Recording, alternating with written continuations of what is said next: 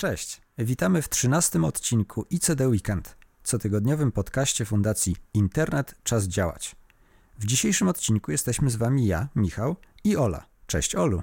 Witaj Michale, witajcie słuchacza. W tym podcaście przekazujemy bieżące informacje z życia naszej fundacji, jak i opowiadamy o aktualnych wydarzeniach ze świata technologii i prywatności.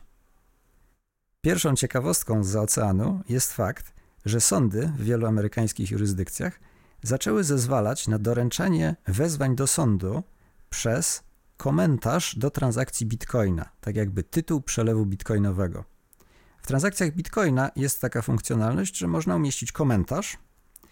No i ponieważ inny sposób dokonania tego nastręczał wielkie problemy, niektórzy sędziowie zaczęli zgadzać się na to, żeby doręczać wezwania na procesy umieszczając na przelewie, i to całkiem sporym przelewie, na przykład równowartości około 100 dolarów, umieszczać komentarz do transakcji i w odnośniku, który zamieszczam w notatkach z dzisiejszego podcastu, był to odnośnik do serwisu skracającego odnośniki, konkretnie TLY, który wskazywał na tekst pisma, który znajdował się na Google Drive.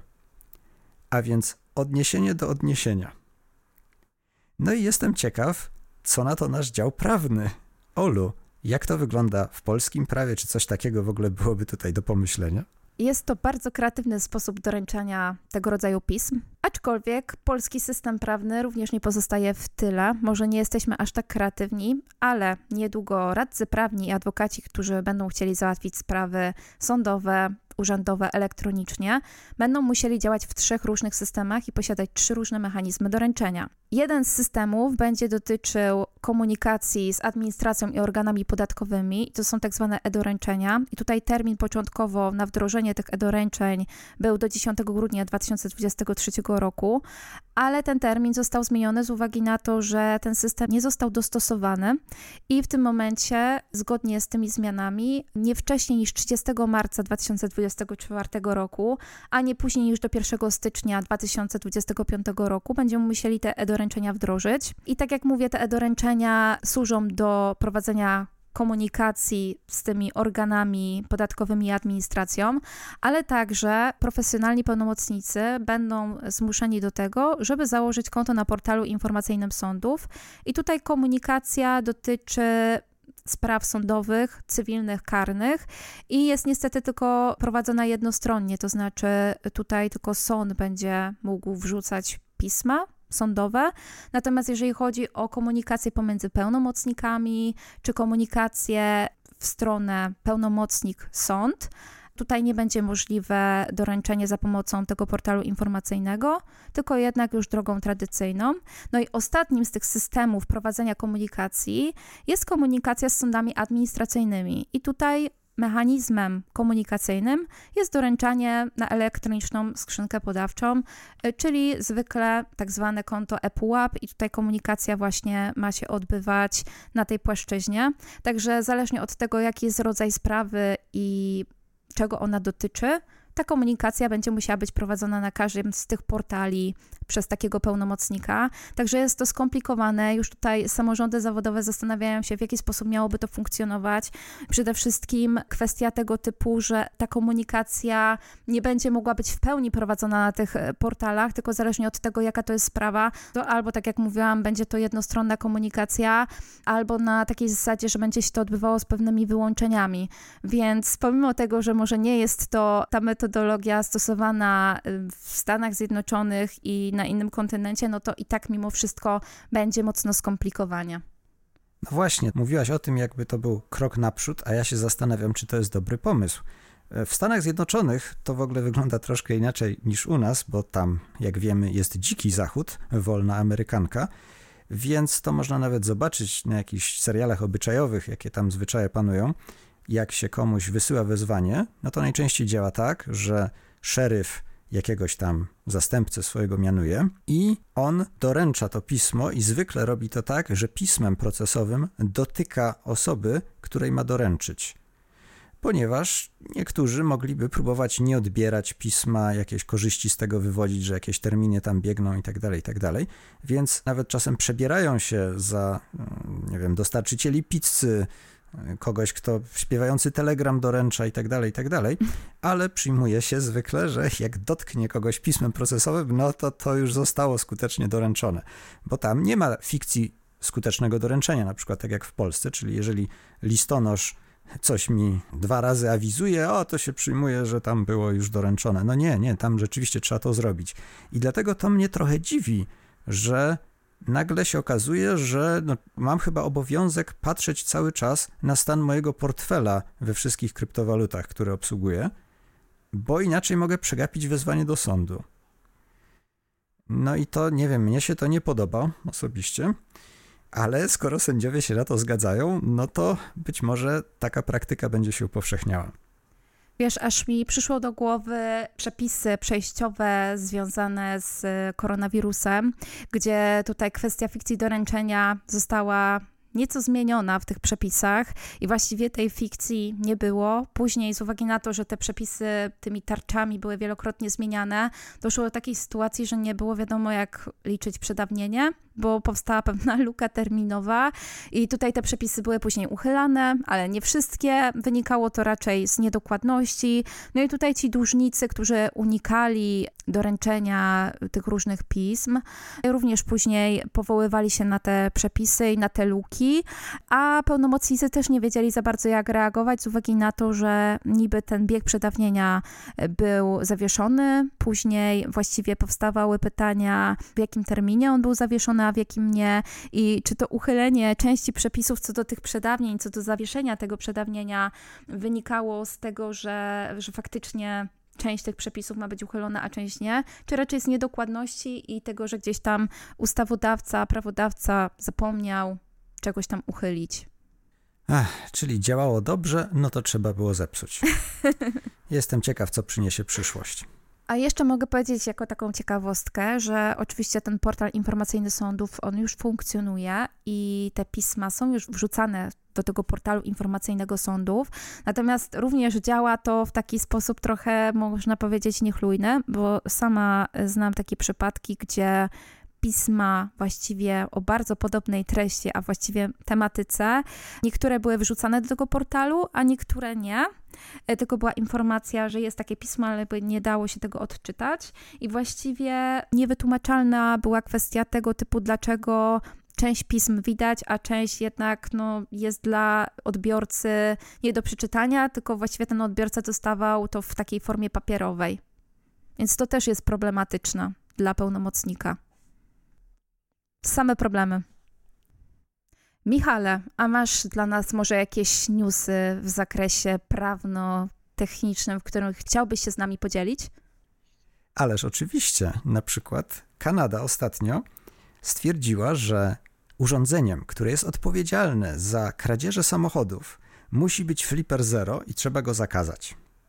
Dla tych, którzy nie wiedzą o co chodzi, Flipper Zero to jest taki mały pilocik, tak to wygląda trochę jak Tamagotchi, w którym jednakowoż nie występuje jakieś abstrakcyjne zwierzątko, tylko występuje delfinek, które ma jednocześnie odbiornik, nadajnik radiowy w sobie i które pozwala eksplorować spektrum radiowe, a więc pozwala na przykład nagrywać to, co się dzieje w odbieranych zakresach fal, nadawać to ponownie i tak dalej. Więc można się tym bawiąc na przykład zreplikować funkcjonalność swojego pilota do świateł czy czegoś takiego. No i jest to sprzedawane, być może czasem reklamowane też jako urządzenie hakerskie. A więc legislatura Kanady już debatuje nad tym, żeby wprowadzić prawo, które zakazuje sprzedaży tego urządzenia. Ponieważ skoro potrafi to nagrywać impulsy radiowe, a potem je odtwarzać, a piloty do samochodów są też radiowe, no to to może pozwolić otworzyć samochód, uruchomić go i tak dalej. Jest to prawie na pewno nieprawda, ponieważ w samochodach stosuje się co najmniej tak zwane rolling codes, może nie będę wchodził tu w szczegóły, ale z całą pewnością w samochodach produkowanych w ostatnich dekadach, bo nawet nie w ostatniej dekadzie, tylko dekadach, jednak ktoś zwraca uwagę na to, aby prosty atak powtórzeniowy, tak zwany, czyli nagraliśmy jakąś wiadomość, powtarzamy ją i próbujemy dzięki temu uzyskać jakiś efekt, żeby takie ataki nie mogły zajść. No i nie wyobrażam sobie, żeby za pomocą samego takiego flipera można było się włamać do samochodu, a nawet trudniej byłoby zmusić go do jazdy. Więc myślę, że jest to działanie zupełnie na wyrost, ale no cóż, najwyraźniej myślą tam, że muszą coś zrobić, no i to jest coś, co można pokazać, że się zrobiło, a więc czuwa się nad bezpieczeństwem obywateli. Brzmi bardzo ciekawie. To teraz z hot newsów prawnych chciałabym opowiedzieć o kampanii Biedronki i wątpliwościach, czy te SMS-y, które dostawali klienci Biedronki, a może nawet nie klienci, ale osoby, które gdzieś tam może mają kartę Biedronki, odnośnie różnych artykułów, promocji, które odnosiły się też do produktów Lidla, czy to jest zgodne z prawem? I takie pytania do mnie również wpłynęły, czy to jest zgodne z prawem i czy można tak robić? Plus, czy można się wypisać z tych SMS-ów i ich nie otrzymywać? No i tutaj można to rozpatrywać właściwie analizując kilkanaście, o kilka aktów prawnych. Przede wszystkim tutaj eksperci wypowiadają się, że w zakresie prawa ochrony konsumentów, no to oni tutaj e, nie widzą jakichś naruszeń, o ile te informacje, które są w tych SMS-ach przekazywane, są prawdziwe, no to mogą nawet wręcz pomóc w racjonalnym takim wyborze towarów przez konsumentów, o ile są prawdziwe.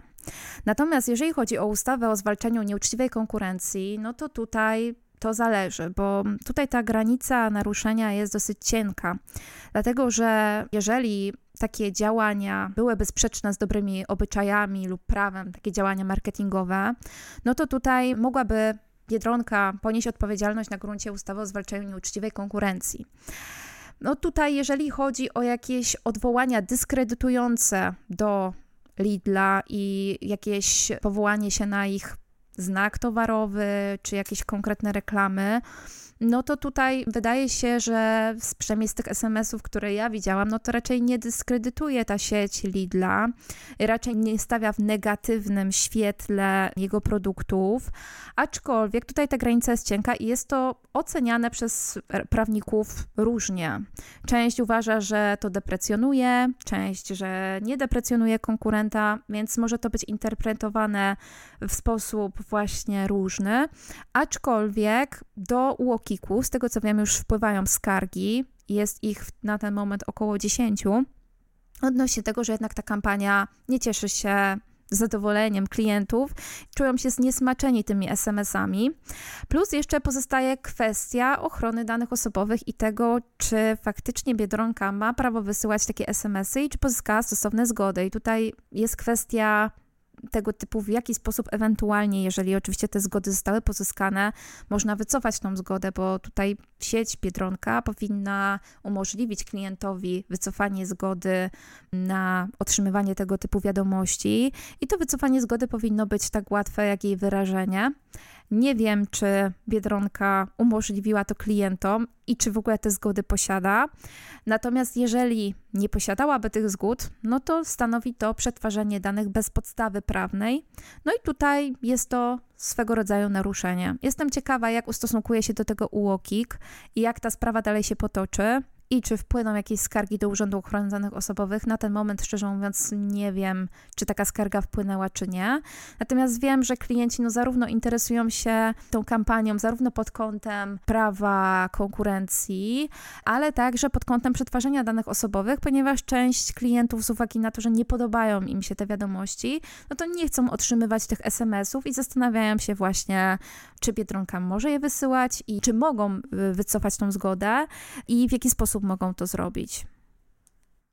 Kontynuując nowości prawne, Google ostatnio opublikowało listę zmian, które wprowadzi w swoich serwisach, ale tylko w Europie, co jest bardzo ciekawe, ponieważ wchodzi Digital Markets Act i tam Google jest uznany za gatekeepera.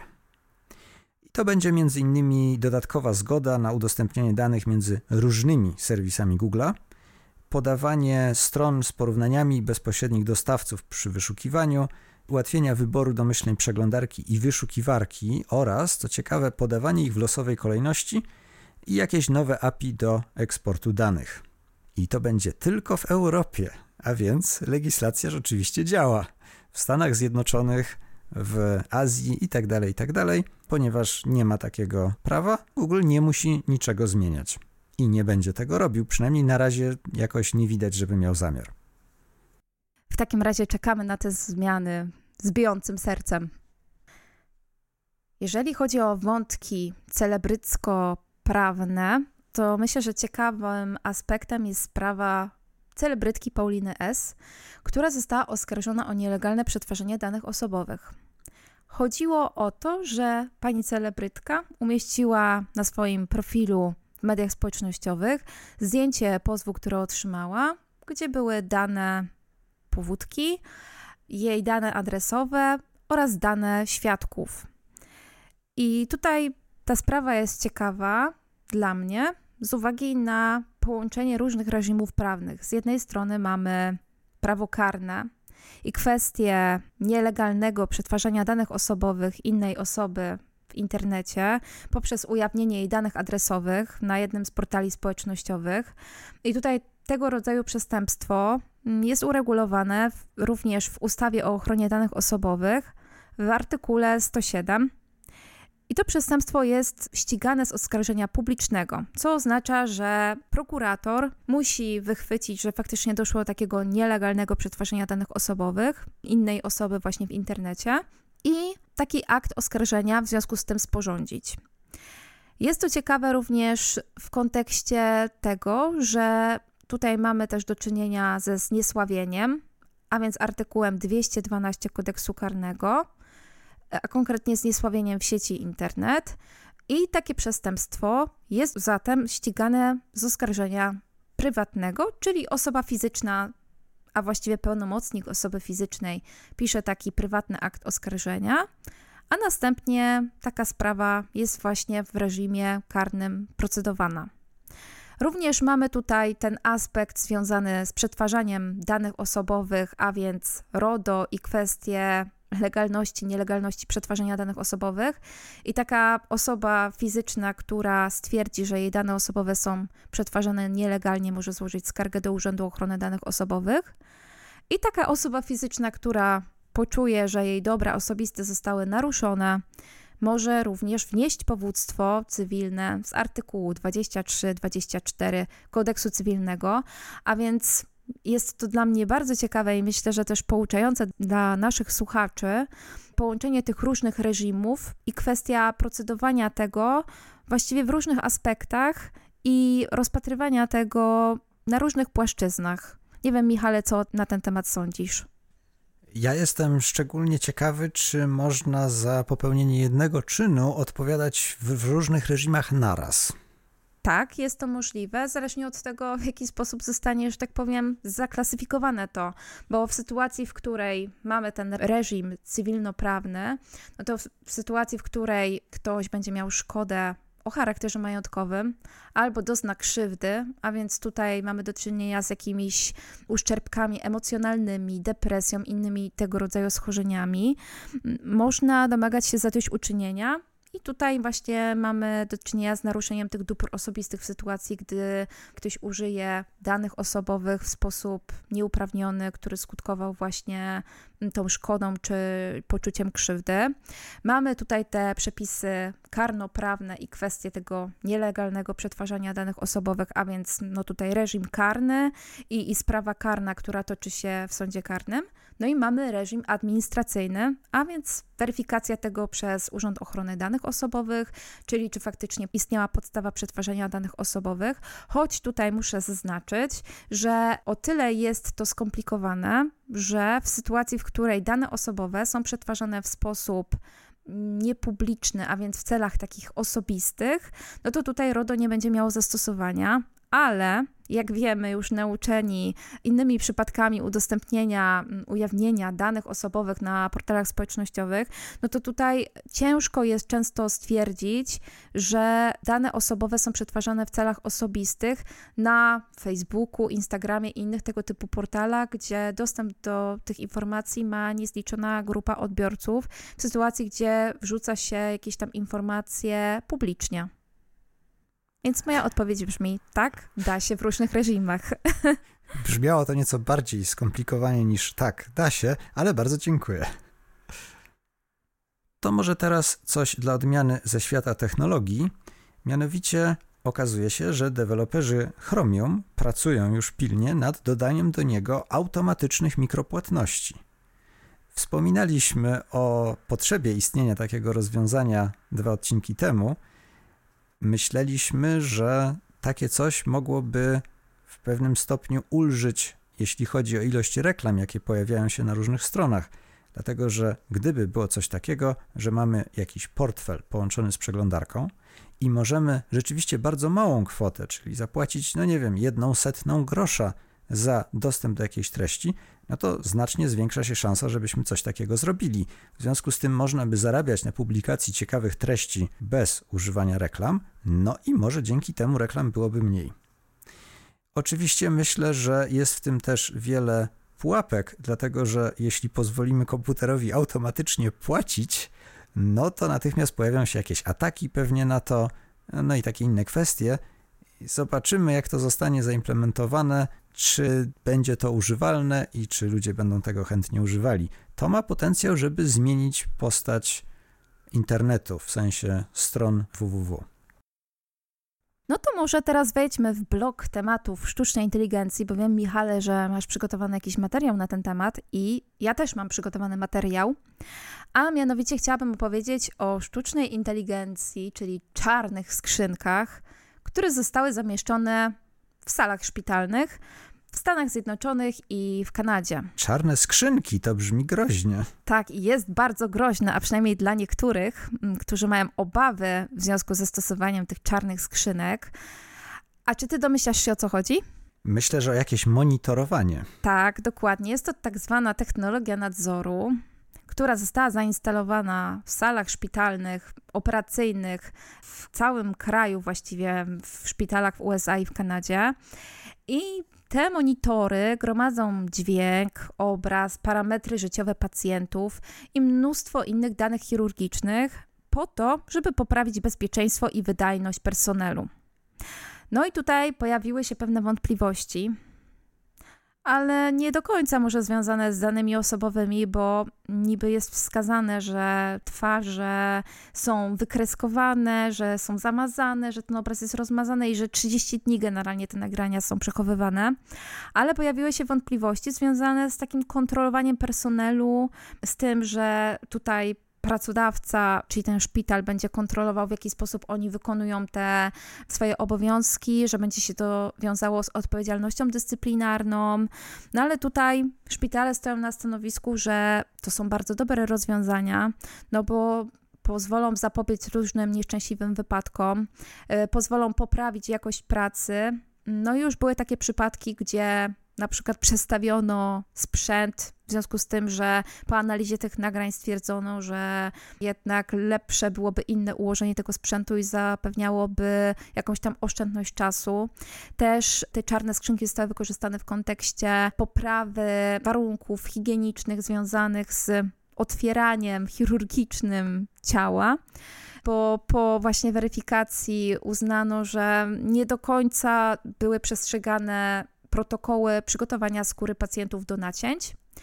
I tutaj wskazuje się na same plusy. A co do danych osobowych i tutaj kwestii ich gromadzenia, no to szczerze mówiąc, tak średnio zajęto się tym tematem, tylko ja chyba martwię się o to, no czy to faktycznie jest w porządku.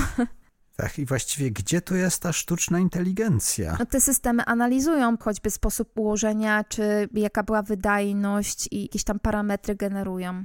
I czy aby na pewno same są to w stanie robić, dlatego że hmm, gdyby z takiego systemu wychodził tylko jeden parametr, no to potencjał na problemy z danymi osobowymi są minimalne, dlatego że to mało danych wtedy się otrzymuje. Natomiast jeśli te dane w postaci bardziej surowej są potem jeszcze przetwarzane przez jakichś pomagierów tej sztucznej inteligencji, o, no to zdecydowanie zwiększa się szansa na to, że oni zobaczą coś, czego zobaczyć nie powinni. No tym bardziej, że mimo wszystko, no z uwagi na to, że te oprogramowania dają jakieś tam rozwiązania i generują jakieś tam raporty, które zawierają jakieś tam szczegółowe wyliczenia i tak dalej, no to jednak zakładam, że musi to przeanalizować człowiek, żeby potem stwierdzić, że no dobra, wprowadzamy zmiany, teraz będzie tak i no z uwagi na to, że tamto rozwiązanie nie było wystarczająco wydajne, no to teraz wdrożymy inne. Więc mam pewne wątpliwości i zastrzeżenia. No pewnie zobaczymy, jak to się rozwinie. Ja, jeśli chodzi o AI, nie jestem specjalnym optymistą i mam doniesienie prasowe, z którego możemy się wszyscy pośmiać ostatnie. Mianowicie jest taka firma Waymo, amerykańska, która operuje samochodami zupełnie autonomicznymi. One są dość ograniczone, działają tylko na pewnych obszarach, które dobrze znają. To po pierwsze, a po drugie, nie wolno im działać poza nimi, co jest może słuszne. I one wprawdzie tam istnieje infrastruktura, żeby kierowca zdalnie mógł w razie czego przejąć kontrolę nad takim samochodem, to jednak potrafią w pełni samodzielnie jeździć i często to robią i przewożą pasażerów. No i dwa takie samochody uderzyły ostatnio w holowanego pick-upa. Można powiedzieć, że prawdopodobnie sztuczną inteligencję, bo jechały wtedy autonomicznie, troszkę ogłupiło to, że był to samochód holowany, a więc był w innej orientacji niż można by się normalnie spodziewać i podobno jeszcze pod jakimś kątem, przynajmniej tak mówi artykuł, do którego mamy odnośnik. No i najpierw uderzył w niego taki autonomiczny samochód Waymo. Ta ciężarówka, która holowała tego pick-upa, jechała dalej, bo to nie był zbyt groźny wypadek. I kilka minut później kolejny samochód Waymo, również jadąc autonomicznie, uderzył w tego samego pick-upa.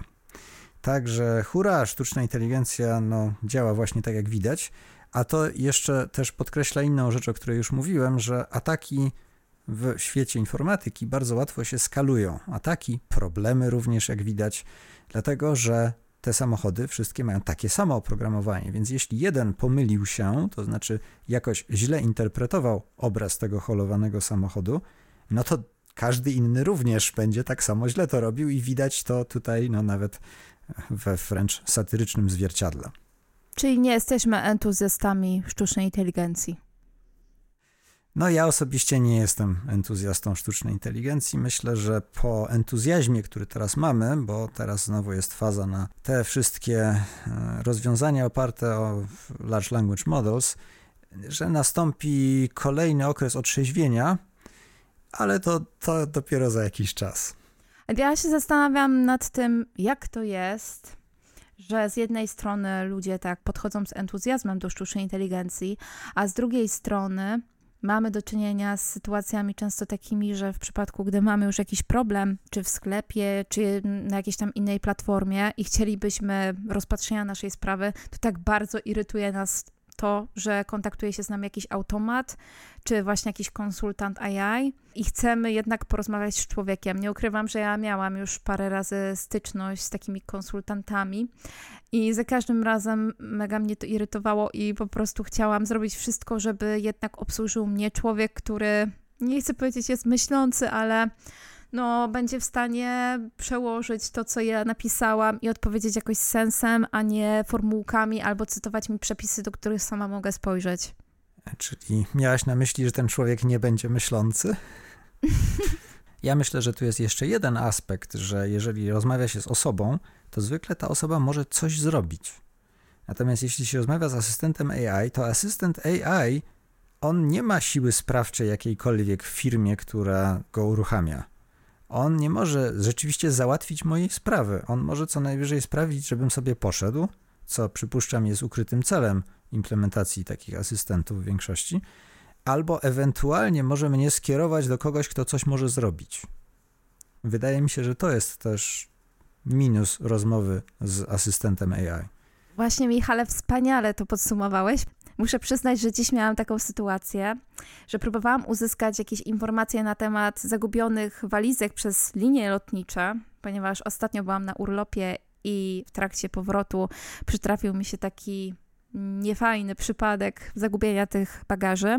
No i właśnie chcąc uzyskać jakąś konkretną informację, próbowałam się skontaktować z liniami, natomiast cały czas odpisywał mi asystent, który cały czas pisał do mnie, czy mogłabym napisać to prostszym językiem, czym on mi może pomóc. Ciągle próbował uprościć moją sprawę, natomiast ja nie chciałam uprościć tej sprawy i w końcu napisałam, nie powiem dokładnie co, ale generalnie zasugerowałam mu, że nie chcę z nim rozmawiać, ponieważ jest niekompetentny i chciałabym rozmawiać z człowiekiem. Dopiero gdy napisałam to trzy razy, przekierowano mnie do człowieka.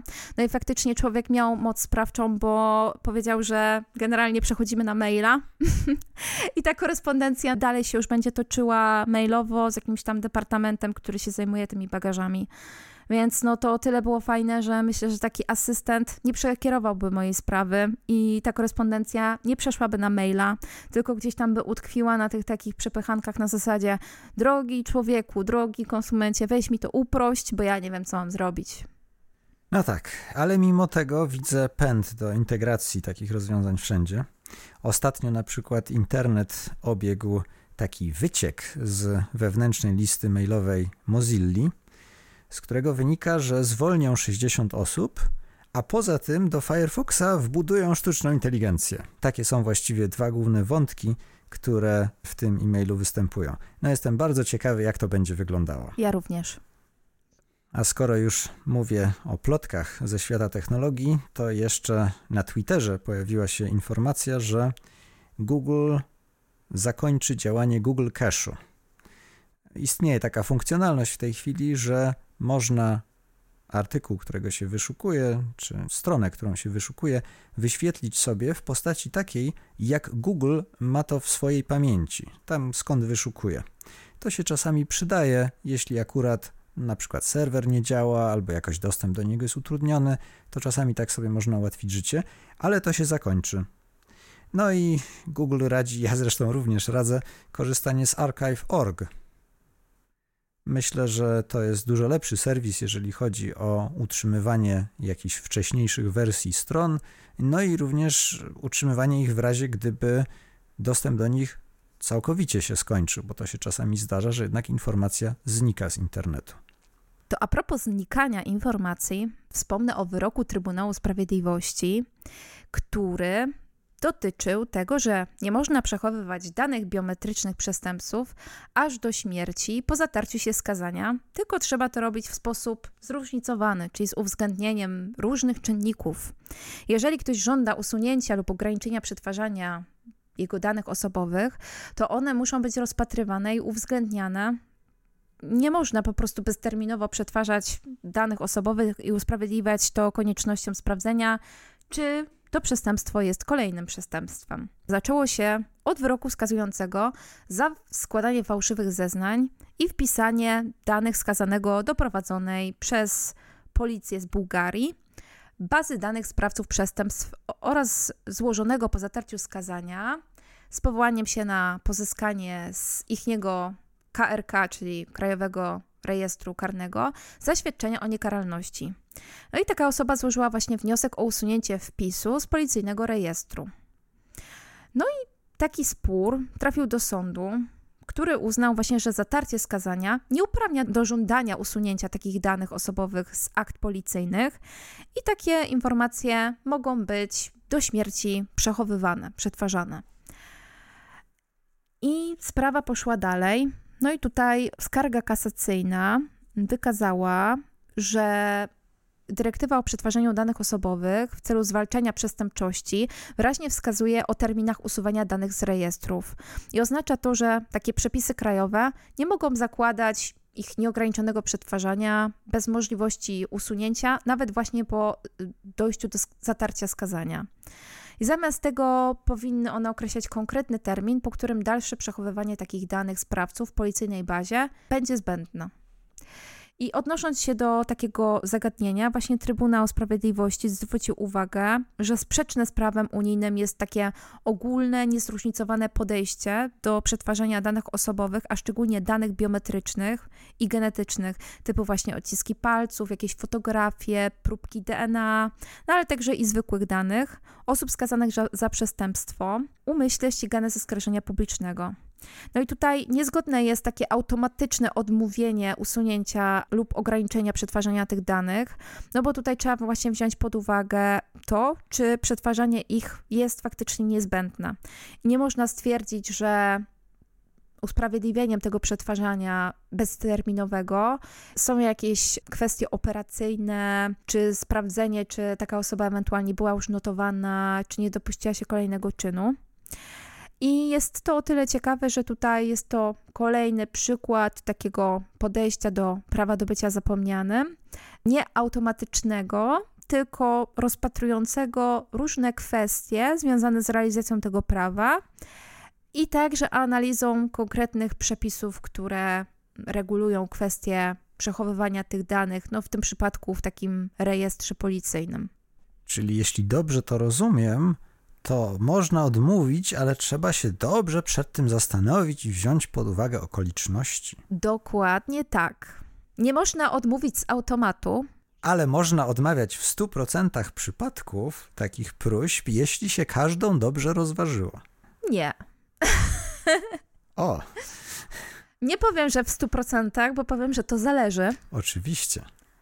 Od sytuacji, Natomiast no, nie można użyć takiego argumentu i to, ten argument pojawia się bardzo często u polskich administratorów danych osobowych, którzy wskazują, że będą przetwarzać dane osobowe na wszelki wypadek. Tutaj idealnym przykładem i taką różnorodnością podejścia do tego aspektu jest kwestia w ogóle przedawnienia roszczeń. Co prawda troszeczkę schodzę z tematu głównego, o którym mówię, ale Szczerze mówiąc, wydaje mi się, że warto o tym wspomnieć, no bo tutaj ta interpretacja tego przedawnienia roszczeń mm, i przechowywania danych w związku z wystąpieniem ewentualnych roszczeń, no jest różna, różne jest podejście, bo z jednej strony wskazuje się, że takie dane powinny być przechowywane, no bo co jeżeli dojdzie do jakiegoś sporu sądowego, jest ten okres przedawnienia roszczeń dla innych zobowiązań krótszy, dla innych aspektów krótszy, dla innych dłuższy, ale co jeżeli na przykład po paru latach dojdzie do jakiegoś sporu, a my wszystkie dane mamy usunięte? W jaki sposób mamy przedstawiać dowody i wskazywać dane osobowe sprawcy czy osoby, która brała udział w tym postępowaniu?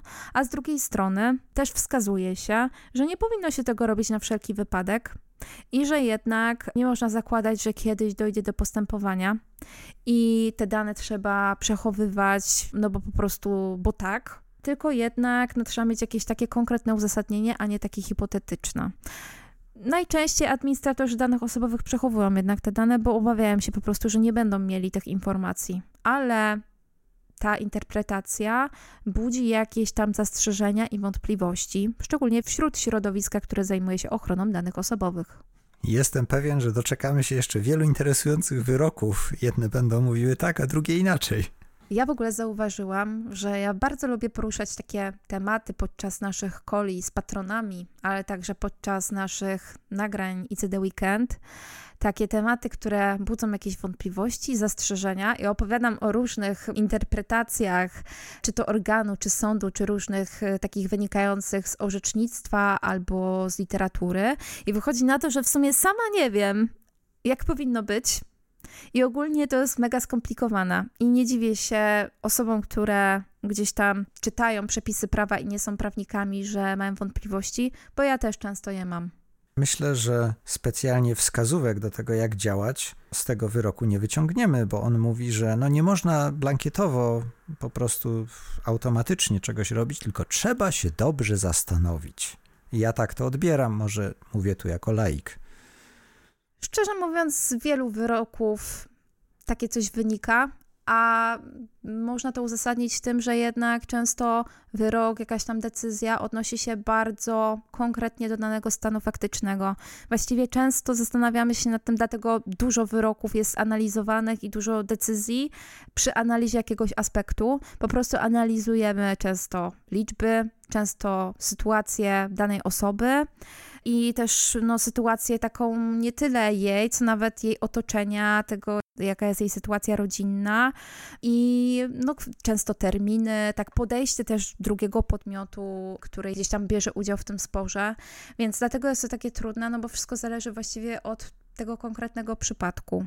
Także zgodzę się z Tobą, że ciężko jest wyciągnąć taką konkluzję, aczkolwiek jest to gdzieś tam jakaś wskazówka, na co zwrócić uwagę.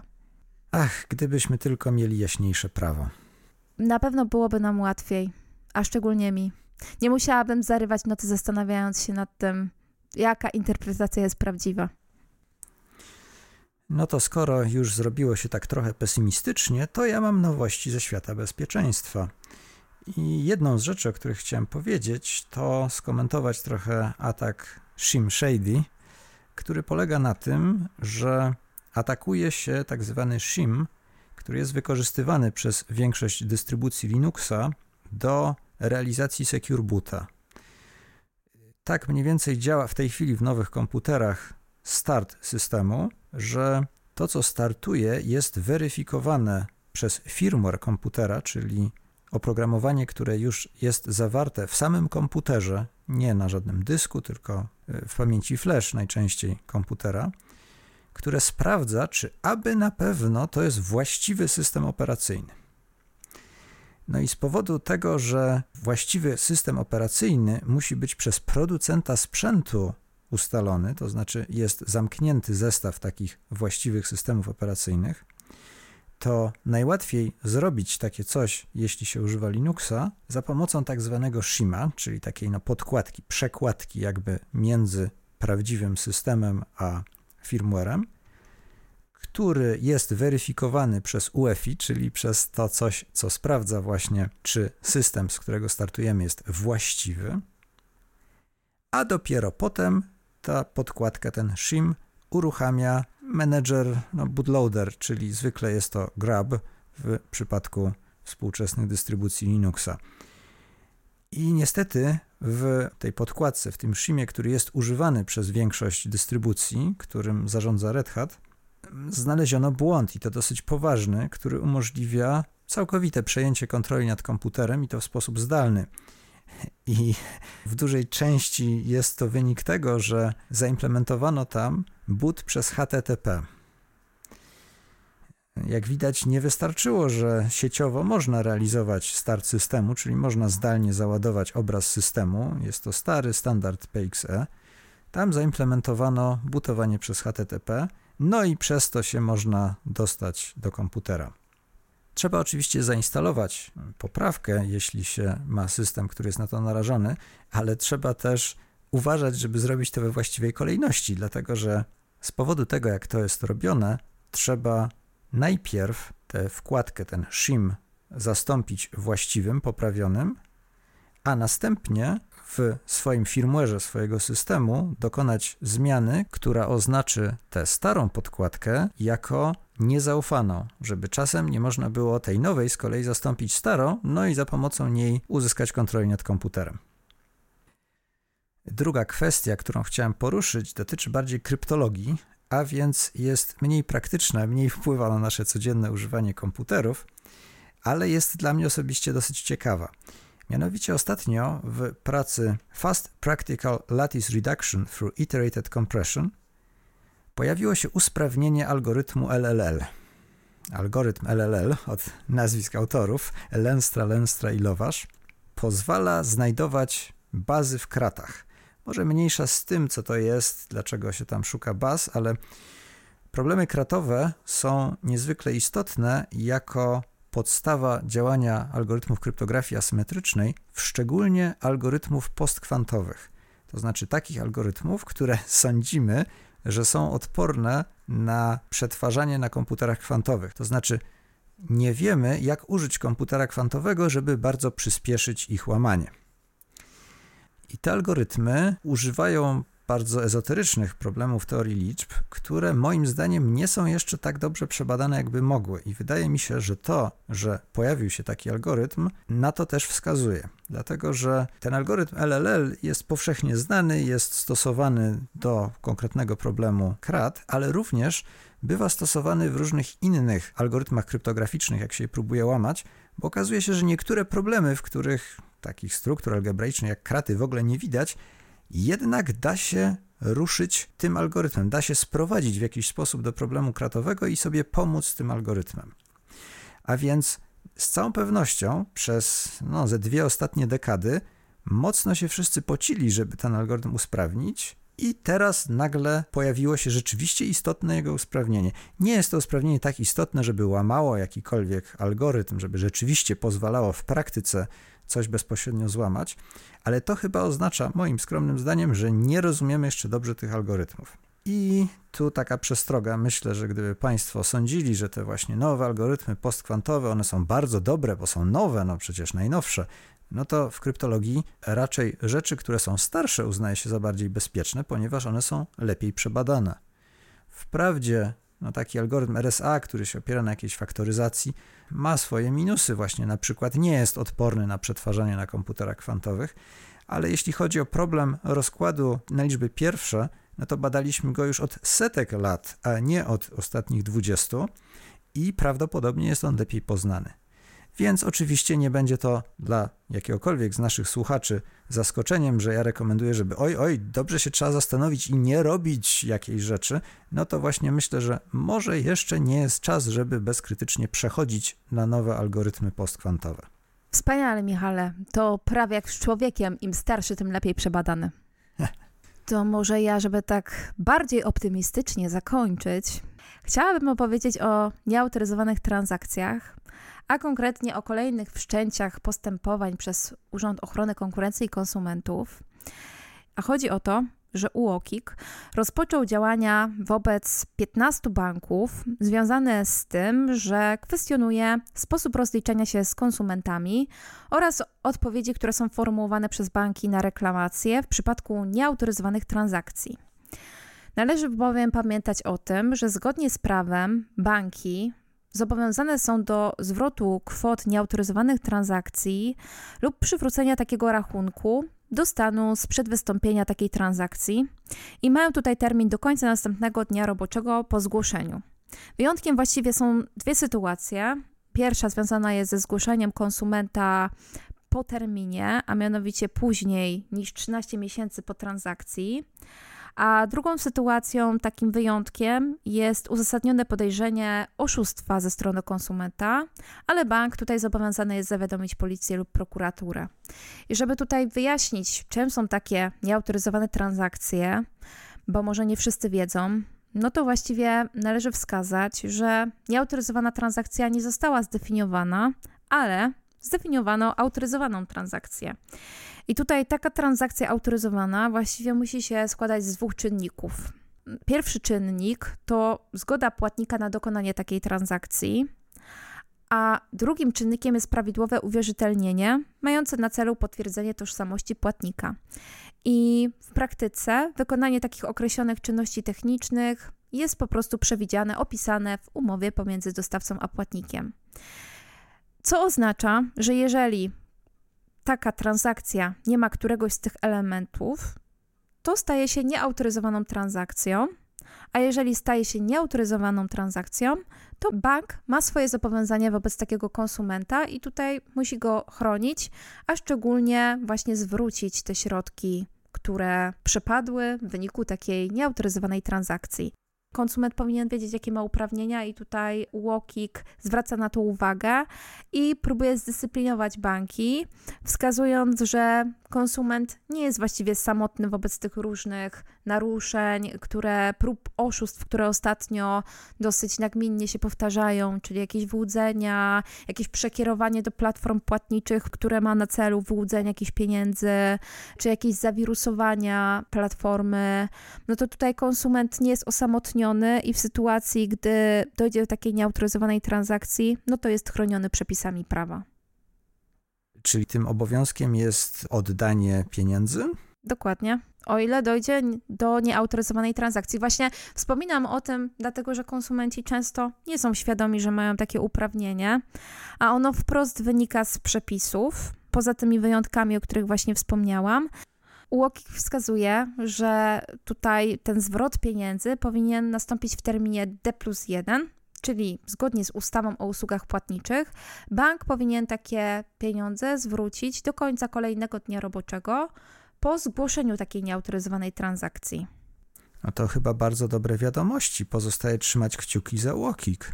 Ja również trzymam kciuki za Łokik, tym bardziej, że coraz częściej słyszę o tego rodzaju próbach oszustw, więc mam nadzieję, że tutaj konsument będzie czuł się bezpieczniej, mając Łokik ze strażnika swoich praw.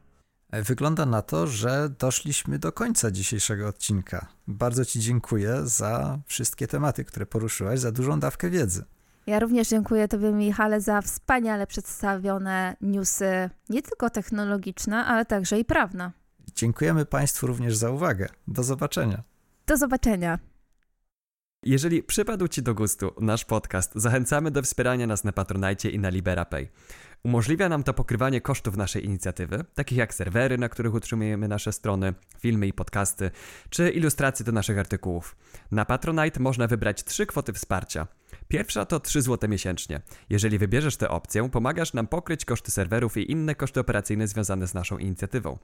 Druga to 7 zł miesięcznie. Jeżeli wybierzesz tę opcję, dostaniesz dostęp do tzw. Tak grupy patronów, czyli czatu, na którym możesz rozmawiać ze mną, z Arkiem i z Agnieszką, a z Olą oraz innymi patronami Internet Czas Działać.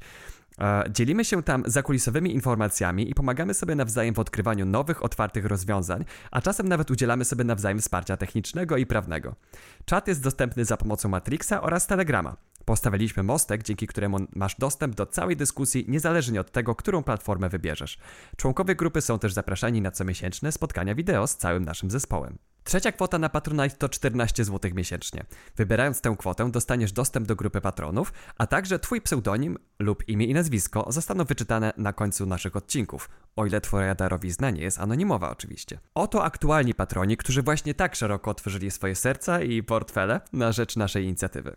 Adam Jurkiewicz, Artur Markowski, Bartłomiej Winiarski, Damian Haugas, Damian Gosławski, Filip Finfando, Grzegorz Cichocki, Gustaw Tański, Jacek Suszyński, Krzysiu Weiss, Kujaw, Łukasz Hawryłko, Łukasz Nachaczewski, Marcin Karwowski, Marcin Mokrzycki, Mateusz Jabłoński, Mateusz Jarczyński, Mi, Klo, Monika Koperkiewicz, Renata Olszewska, Roman Przybyła i Tomasz Chrycyna.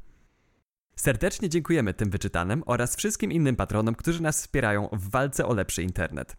Te same nagrody można uzyskać patronując nam na LiberaPay, który umożliwia opcję wspierania nas całkowicie anonimowo, jak i wybrania dowolnej kwoty wsparcia.